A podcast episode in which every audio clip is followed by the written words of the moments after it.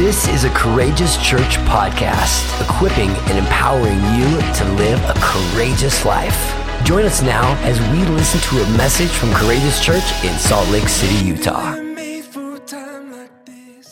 We've been in this series called Renewal, talking about God making all things new. If you have that scripture, go ahead and put it up. Revelation chapter 21, verse 5 has kind of been our theme verse throughout this series. And Jesus, at his Father's side from the throne, says this Behold, I am making all things new. Did you guys notice the present tense? I am making currently, present tense, all things new. Not I made all things new, not I'm gonna make things new, but I am making all things new. I wonder if you felt the sway or the pull, the gravity, if you will, of the Holy Spirit wanting to make new things in your life. I have. Certainly throughout this 21 days, I've felt God speaking to me stronger than I've heard Him all this last previous year.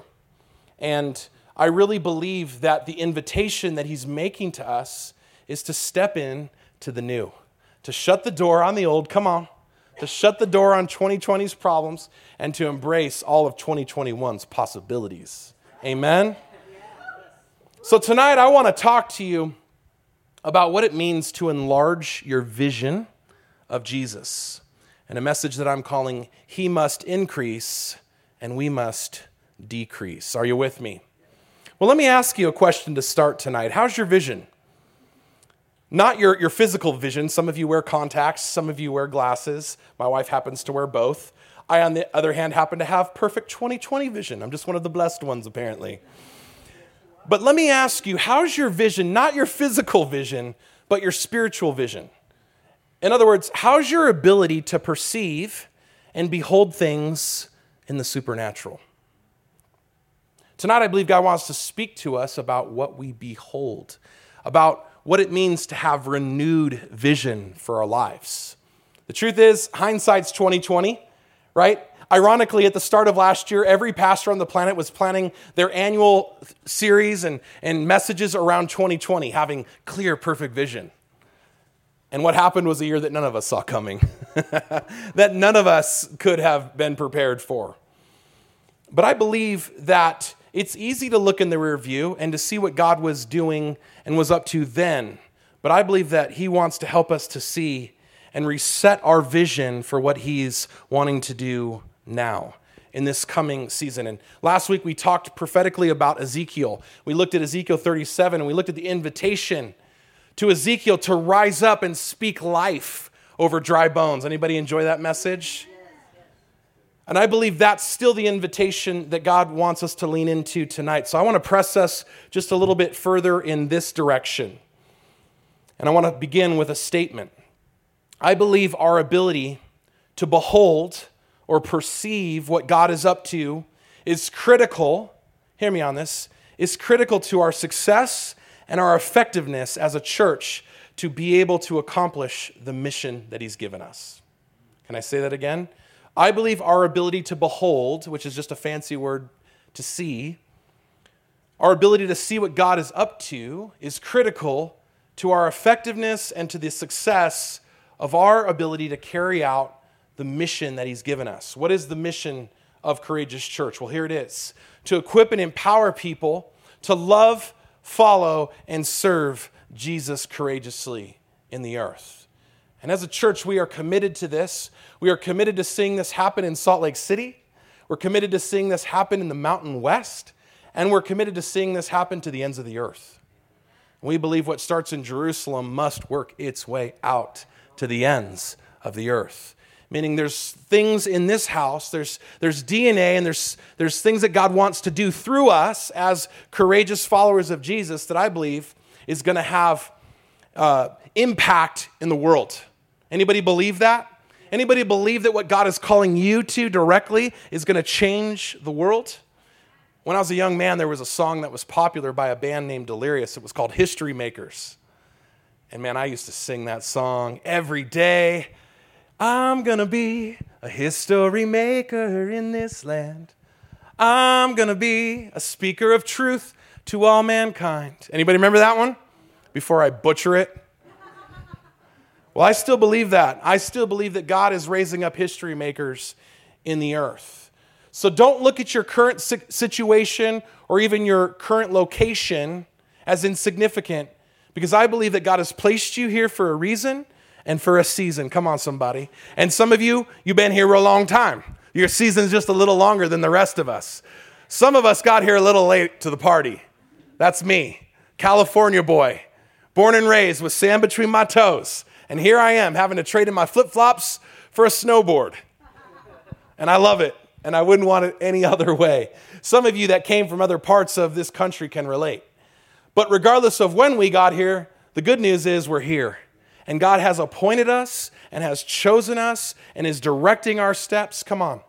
I believe that there is more in store for this church than what meets the eye. And so we're very excited about this mission that the Lord has given us to equip and to empower people. When I say equip and empower, why is that important?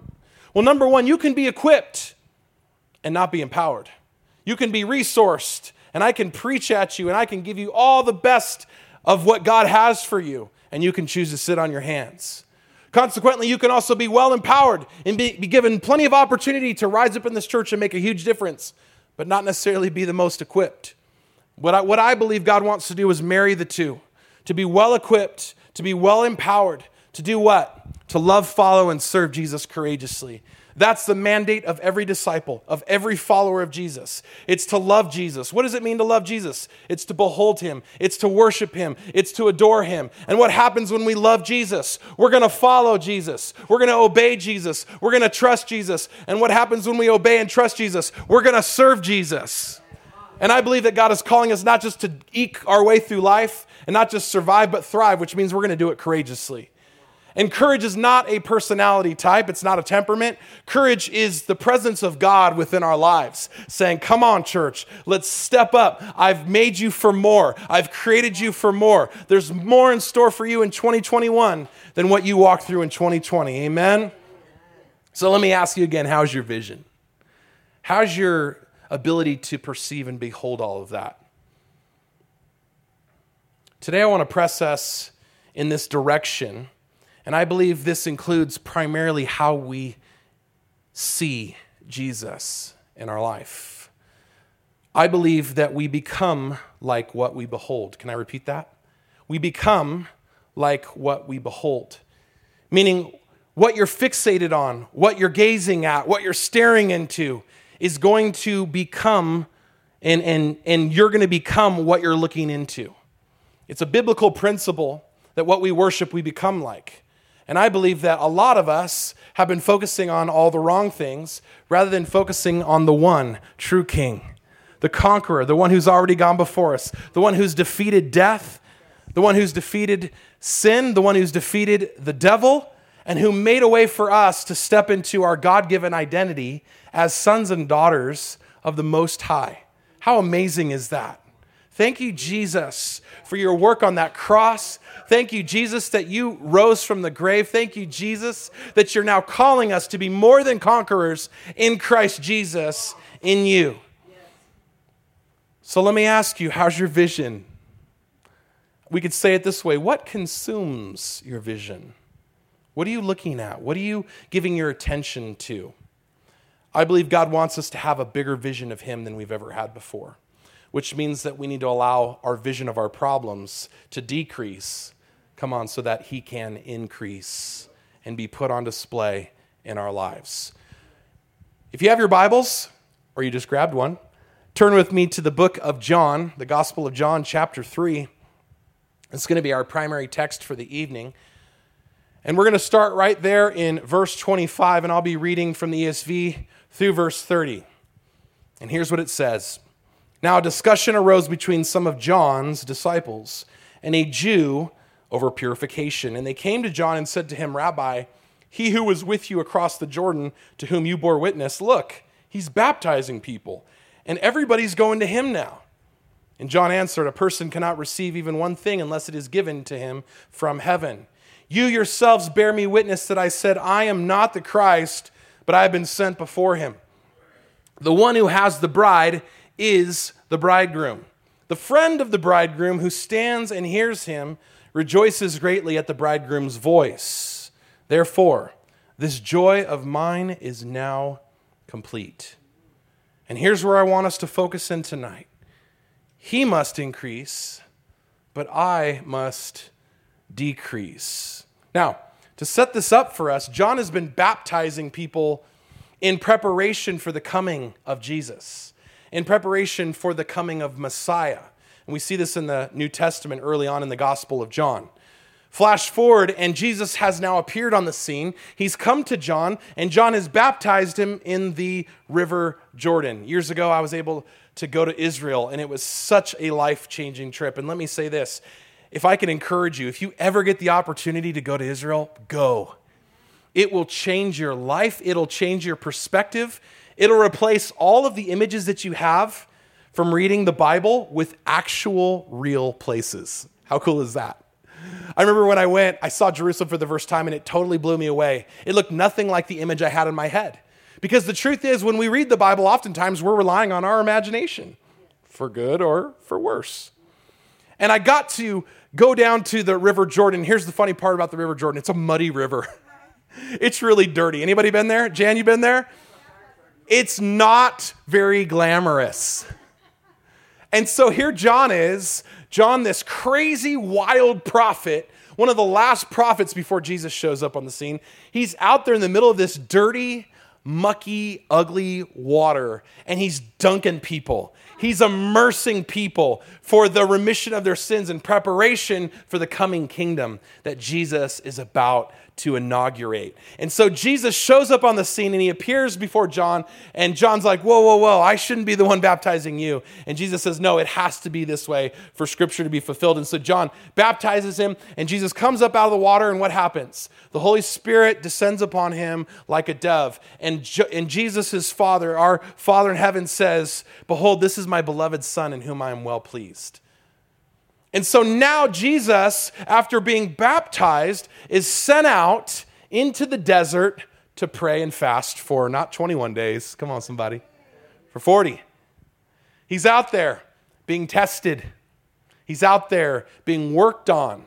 He's out there being tempted by the enemy. We know from the rest of the story that Jesus overcomes the devil and the temptations that the enemy threw at him through God's word, through feasting on God's word and declaring God's word, as we saw last week with Ezekiel. And so Jesus now is fired up. It says that angels attend to him, and then he goes into the synagogue and he opens up the scroll to Isaiah 61, and he says, This is now fulfilled in your hearing. I have come to bring good news to the captives. Come on, to proclaim the year of the Lord's favor, to see the, the blind recover their sight right? And so we see this picture of Jesus stepping into his mission. And now, from that point forward, Jesus starts baptizing folks.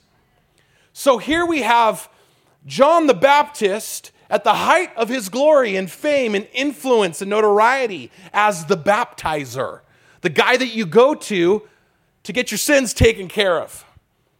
But here's the deal a new sheriff has rolled into town. Jesus has pulled up and he is baptizing people. And so now we see from this text people that were following John, John's disciples, John's Insta followers, John's Facebook friends are like, What's the deal? Like, Jesus is baptizing people now, John. I thought that's what you did. I thought that's what your primary ministry was. I thought you were the guy that was supposed to be baptizing everybody. Why is Jesus now the one doing it? Do you see kind of the dilemma that's developing here? The tension between people that have followed a man and have made it their life's work to follow and, and embrace somebody at the height of their fame and influence. We see this in the church, don't we? We see people that get caught up in following men rather than Jesus. We see people who who camp out with their favorites. Come on, I love Stephen Furtick. Come on, I love Brian Houston. Come on, I love Bill Johnson. Come on, I love a lot of these guys. But what do I see? I see a lot of people right now camping out in these theological camps and tribes, and they're just worshiping the messenger rather than the one who's the source of the message. Come on. And we could go back even further into church history. This happened with Luther, it happened with Calvin, it happened with the reformers, it happened with the early church fathers. People picked and chose who their favorites were. Shoot, it even happened with Paul the Apostle. Paul had been planting churches, and a better, a better preacher than Paul, named Apollos, comes on the scene. And he's got the goods, baby. He's more charismatic. He can dance. He can sing. He can do it all. He's a triple threat. And everybody's like, wow, Apollos is so great.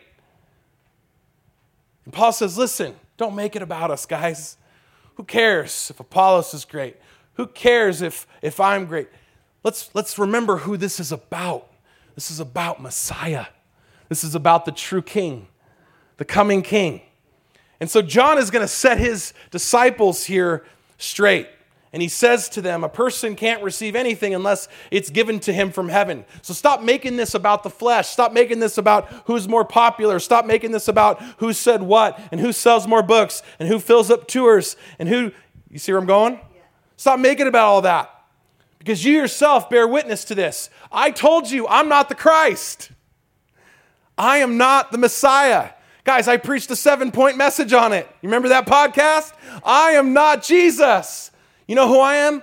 I'm the guy that prepares the way. I'm the guy that's been out in the desert declaring faithfully the word of the Lord when it wasn't popular. We see later on, shortly thereafter, that John is imprisoned for his willingness to obey God and to get out of Jesus' way. We know that it literally cost John his life, it literally cost him his head. Because John wouldn't stop speaking truth when it was unpopular to do so. Herod, the king, married his brother's wife. and John said, You've broken the law, bro, and that ain't cool. And rather than give in and, and, and and play games and placate this political leader. John holds his ground, and ultimately, Herod has John's head lifted from his body. But John, I believe, understood that he was just a messenger. He was just the guy that prepares the way. He was just the one that was holding the line for when Messiah would show up and bring about this kingdom in new and exciting ways.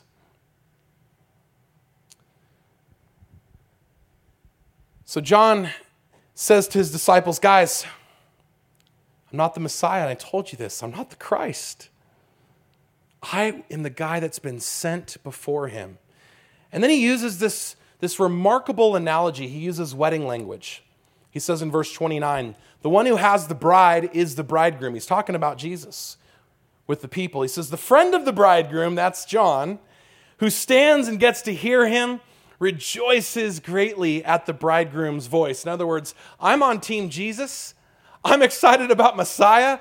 I'm excited just to be a part of the wedding celebration. Therefore, this joy of mine is now complete. He's saying to his followers, Look, guys, there's a party going on. It's time to party with Jesus. Y'all are worried because you're playing favorites and you're frustrated and you're upset and you're missing out on celebrating the coming of our King. I wonder if we, like them, miss out on spending time with and celebrating Jesus because of our own religious misunderstanding. I wonder if we, like them, have been looking at God through glasses that have become foggy due to our own past experiences and hurt and disappointment. Can I encourage you and challenge you today? Jesus is so much bigger than the lens that we use to behold him. Jesus is so much bigger than the lens that we use to behold him. Maybe you grew up in the church. Maybe you didn't. Maybe you grew up in another kind of church. Maybe you didn't grow up in church at all. Maybe you grew up in an atheist or agnostic family. And maybe you've been looking at the world through that kind of lens. And I'm here tonight to encourage you to broaden your vision, to take God out of the box, and maybe see Him in ways that you've never seen Him before. I believe Jesus is bigger than the religious lenses that we use to behold Him. And I believe that today, if we'd be hungry enough and thirsty enough for more of Him, He's going to expand our vision.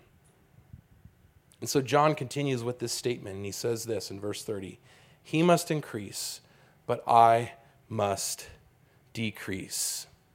I want us just to sit with this thought for a moment here before we rush ahead. I want to let this thought, he must increase, but I must decrease, simmer in your soul just a little bit. Regardless of what you've been walking through currently in this season of your life, regardless of what you've gone through, I believe this Jesus wants to increase in us. But in order for him to increase in your life, something's got to give. You must decrease. And I believe the way forward for us as disciples, as followers of Jesus, is anchored to this reality. Jesus must increase in our lives, and we must decrease, meaning we need to learn how to get out of the way. Easier said than done, right? Yeah. John knew that the time for him to step out of the way had come. John was faithful to do what God asked him to do. But there came a time when John had to step out of the way, when he had to relinquish his ministry so that Messiah could step up and onto the scene. Of course, we know Jesus was going to do it anyways. But how much more difficult would it have been if John had held on? If John had made it about him? If John had made it about his ministry and his gifts and his anointing and his calling? No, John was willing to lay it down, to literally lay down his life so that Jesus could be put on greater display.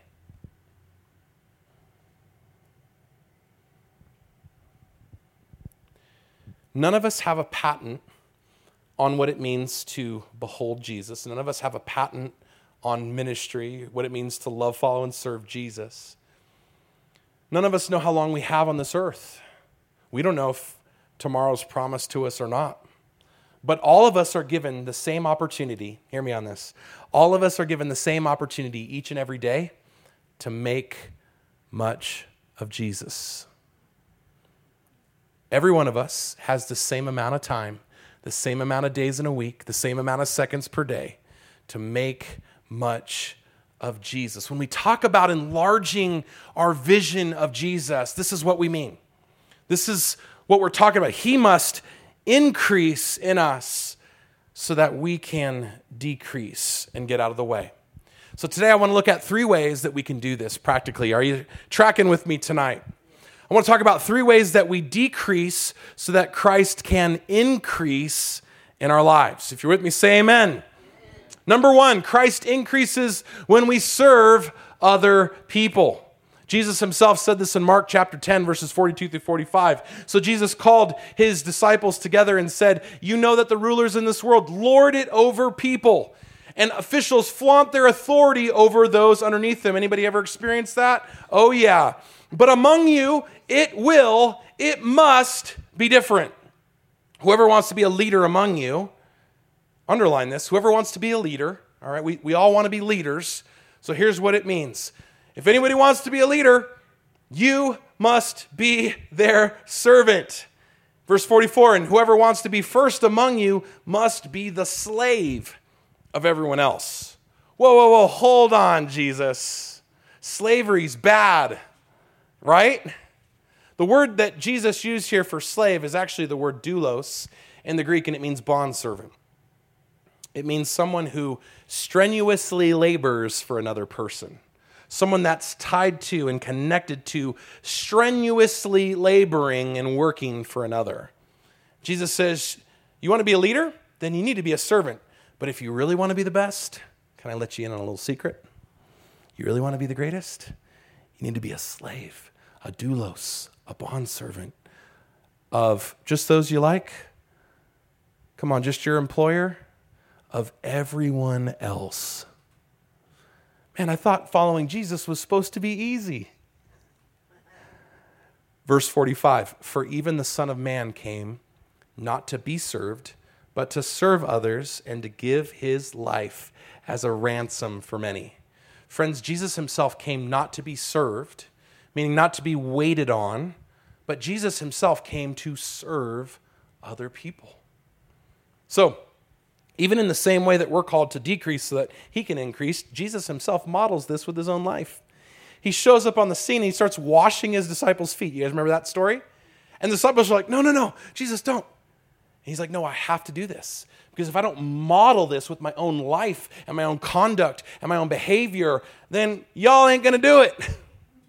Trust me, it's gonna be really hard when people make you mad and angry and when your boss gets on you to be their slave and their servant.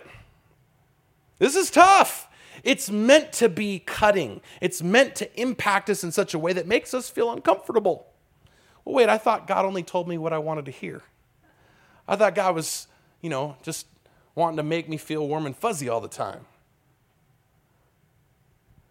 He wants us to be uncomfortable. He wants this to stir up in us conflict so that we can learn to actually do what Jesus wants us to do here. Jesus came not to serve, but to serve others. Jesus, as our humble servant king, was willing to do this to the point of death. We know that because Jesus laid down his life for us on that cross. The ultimate symbol and picture of Jesus coming to serve rather than be served. How amazing is it that God saw fit to lovingly serve his own creation? I mean, what other God does that? Every other religion says, Come up to me. Come, ascribe, climb, achieve, work your way to me. But in Christianity, we have this beautiful picture of the God who made the heavens and the stars coming down to serve us in humility and love. This isn't what we see typically in our culture today, is it? We don't typically see or like the word submission.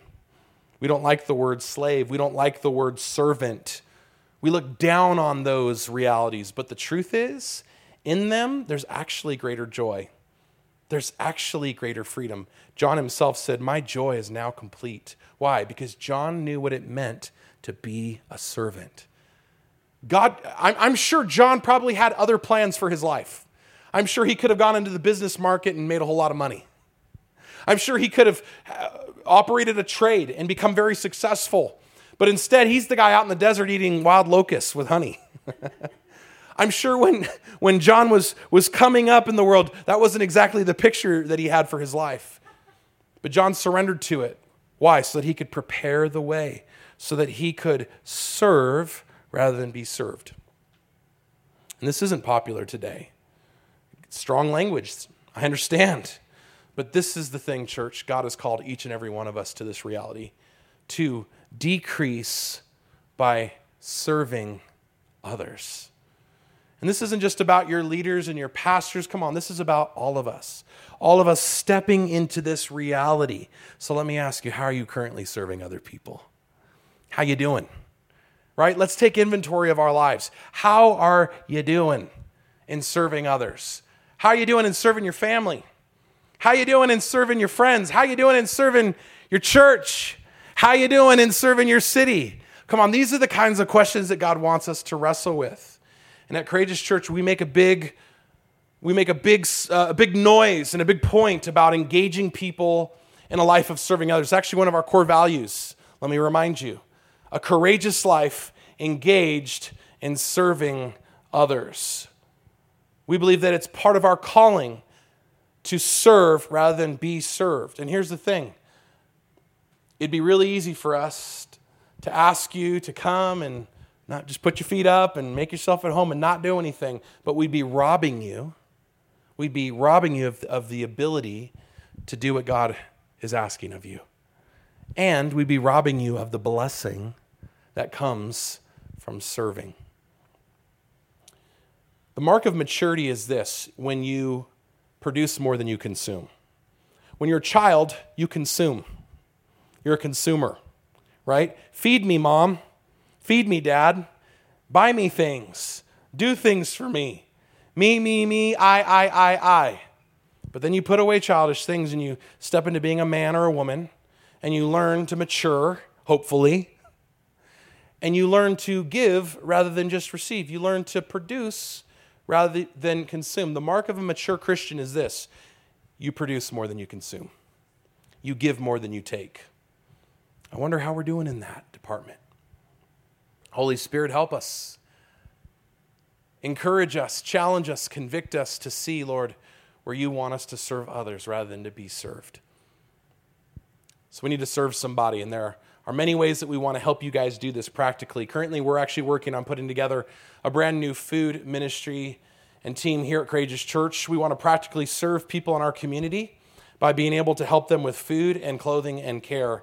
And together with Somos Vita, we are going to be partnering in the next few weeks and months to do just that each and every week through our food distribution ministry. It's going to be awesome. So if you want to be a part of that, come see us, come talk to one of our team members. You can email us info at courageouschurch.com. Of course, in the next couple days and weeks, we're going to be uh, blasting out information about how to do that and what days we're going to be doing that on. Pretty awesome, amen? So, number one, Christ increases when we serve others, and we're going to provide you lots of opportunities to do that here. This is actually one of the ways that we decrease so that He can increase in our lives. Number two, Christ increases when we open doors for others. And I want to spend just a teeny bit of time here before we wrap up today. When we speak about opening doors, we're not just talking about physical doors, okay? When I was a kid, my grandfather used to open the door for my grandmother, and he did so as a gesture of respect and courtesy and honor. Today, for some reason, people look down upon that. They, they assume that that means that you're implying that they're incompetent to do so for themselves, apparently. I don't know. But I always saw it as a gesture of honor. I always saw it as a gesture of respect and courtesy. But I'm not just talking about physical doors tonight. I believe God wants us to open spiritual doors for others, to open up doors of opportunity for people around us. And sadly, this too has been lost in our culture today. It's, I want to get to the front of the line, right? Fast pass. Anybody ever been to Disneyland? Well, last time I went to Disneyland years ago, they had this little app that you could download on your phone, which gives you the Fast Pass. You know what the Fast Pass is? It means you get to go to the front of the line. Woo! I love the Fast Pass, especially when you're waiting in line for an hour in the middle of summer and it's 95 degrees. You love that Fast Pass. But unfortunately, this has repercussions and implications for our culture, and that everything we do, we're trying to give people an opportunity to get to the front, to skip, and to get right on up in there. But I believe God is looking for people, people like you and me that are willing to say, You first. You, f- no, after you. I believe God is looking for people like you and me that are willing to open doors for other people. To be door openers means that we're constantly aware of those around us in our life that we can be opening doors for. Hey, I, I heard you you want to help lead worship. Well, cool. Let me let me help you. Let me show you how to do that. Let me give you an opportunity, an open door. Hey, cool. I heard you um, want to start your own business. Well, just so it turns out I'm a business owner. Let me help you. Let me open a door for you and show you how to open your own business. Hey, I heard that you love to cook. Well, I like to cook. So let me help you by showing you how to cook something really amazing. See, opening doors is being conscientious and aware of the people that God's put all around us each and every day that we can be door openers for. The idea of a door opener doesn't sound very glamorous. In fact, in the Bible, it wasn't. In the book of Psalms 84, listen to what the psalmist writes Better is one day in your courts than a thousand elsewhere. Yeah, I'd rather be in your presence, God, than anywhere else. I'd rather be in the temple praising you than anywhere else. But I would rather be a doorkeeper in the house of my God than dwell in the tents of the wicked. What's a doorkeeper? Are you ready for this? It's someone who opens doors. It's someone who prepares the entryway. It's someone who says, Guess what? You first. And if it means I have to stand outside in the cold, in the snow, and open the door so that you can get in, well, then guess what? I'd rather do that than dwell in the house of the wicked. I'd rather be a doorkeeper in the house of my God than anything else so that you could come in, so that you could come in, so that you could come in, so that you could come in. And I believe that God is calling the church in 2021 to grab a hold of this like never before. It's time for the celebrities to step aside it's time for the me first attitude to be set aside. It's time for us to open some doors for some folks. And it doesn't have to be complicated, guys. It doesn't have to be difficult. There are people in your life right now that are looking up to you. You just don't know it yet. Parents, they're called your children. and they're waiting for you to open a door for them because they can't reach it. They're too small, they're too unlearned, they're too unexperienced. They might even be too afraid. I don't know if I could ever sing like that guy or sing like that gal. So I'm just going to stand in the back. One of my all time favorite stories is the story of a woman by the name of Darlene Zschech. She's a worship leader. She wrote the song Shout to the Lord back in the 90s, back in the day. She was a, a big time worship leader for Hillsong for, for many, many years. You guys remember? You know what's amazing about the story? Is that she was in the choir and she was really insecure about her own voice. She didn't want to be the one up front. She didn't want to be in the spotlight. She didn't want to have record deals and albums. She didn't want to write one of the all time best selling songs of all time. That wasn't her, her goal. She was back in the choir, hiding out behind everyone else. This doesn't really do the trick, I know. she was hiding out. She didn't want anybody to notice her. But somebody did. They said, Darlene, Come on up here. Darlene, there's something on your life. Do you know how much humility it must have taken from the person standing in this seat to recognize that, to see that, to understand that, to not be intimidated by that, but to say, You got to get up here and do my job. You got to get through this door, girl, because there's something on your life. I wonder how many people in our lives are just waiting for those kinds of opportunities for a doorkeeper to come along and say, you know what, you first. No, come on up here. No, no, no, I know you're scared, but it's going to be okay. I'm going to be with you. All right, come on up because better is one day in here than a thousand elsewhere. And we got people all around us like this, guys. I firmly believe it. There are world changers and history makers all around us, and they may even be in this room. So I want you to take a look around right now. And I want you to look and see who you might be able to open a door for. Just saying. John said, My joy is complete because I'm the guy that prepares the way, that opens the door. That's the doorkeeper for my Lord and Savior, King Jesus. I think the road to greater joy and fulfillment is found when we open doors for others.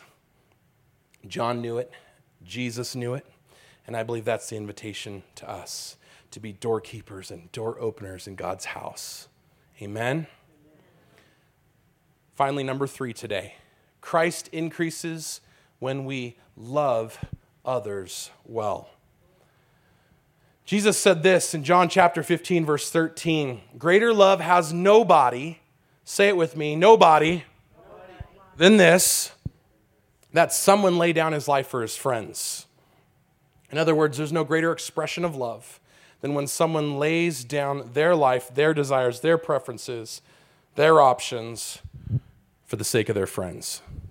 We know from our earlier reading in John 3:29 that we looked at where John lays down his life for Jesus and he uses the word friend in speaking about the friend of the bridegroom. You guys remember that? We just looked at that a few minutes ago. And it's actually the same word that Jesus is using here in John 15 for friend. And the word is this, philos, and it means a dear friend or companion. How cool is that? Jesus is saying there's no greater love or display of love than for a person to lay down their life for their friends, for those that are near and dear to their heart. Now, it seems obvious enough, but in actuality, the question we should be wrestling with is twofold Who are our friends, and how are we laying down our lives for them? So let me ask you, how are you doing in laying down your life for your friends? Now, let me challenge you. Some of you are not loving your friends well. You don't respond to their calls, you don't return their texts. You haven't been loving your friends well. Some of you go out to dinner with people and you always wait for them to pick up the tab. Some of you are really good at taking, and God wants to challenge you tonight to become really good at giving. I believe Jesus knows that if we can lay down our lives for people that we actually love, it might actually get a little easier to do it for other people. I mean, think about it this way if you can't love your friends who actually love you, how are you going to love anybody else? Later in the New Testament, Paul says, if you can't even do good for those within the household of faith, how can you be any good to the world? I believe Jesus wants us to understand this. And I believe this is one of the great ways that He increases in our life and we decrease. When we learn how to love, what does it mean to love? It means to, to sacrificially lay your life down for another. And I think part of our challenge is that our culture has become so casual.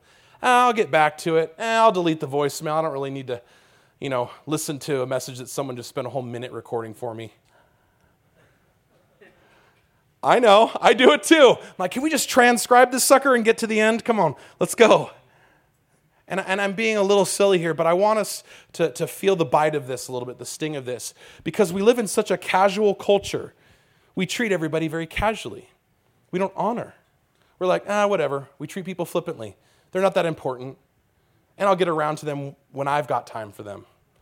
But that's not the model of love that God is calling His church, you and I, to embrace. He's calling us to lay down our lives. Beloved, let's not take our friends for granted. Let's not squander opportunities to be the people of, of love to those that God's actually put in our lives and all around us. Let's love people well. But what about those that aren't close to us? What about our neighbors? What about our enemies? Well, as it turns out, Jesus says, love them as well. I don't want to do that, Jesus. I don't want to love people that are hard to love. But that's the call. Listen to Jesus in Matthew chapter 5 verse 43 through 44 you've heard it was said you shall love your neighbor and hate your enemy. But i say to you love your enemies and pray for 21 days for those who persecute you. Pray for people that oppose you. No i'm not going to do that. I'm going to punch them in the face jesus is like listen you've heard it said do wrong to those that do wrong right an eye for an eye a tooth for a tooth but I say to you, here's my interpretation. Here's my spin on this. I say, love them. I say, pray for them. When's the last time you prayed for somebody that did you wrong? When's the last time you loved somebody that was really hard to love? Now, hear me on this, guys. Loving your enemies doesn't mean you have to be besties with them, doesn't mean you have to be best friends. That's foolishness. That's going to get your heart hurt. It's okay to have boundaries. It's okay to love people from a distance. It's okay to love yourself enough to know not to step back into abusive relationship. So please hear me very clearly here. Jesus is not saying go back and be abused over and over and over. But guess what? You can still love them from afar. And you can do so by praying for them. That's why Jesus adds that onto the verse because he knows we're going to look for the escape hatch right? Well, I guess if they're they're going to keep on abusing me, I don't have to love them. Well, guess what? You should love them, but this is how you're going to do it. You're going to pray for them.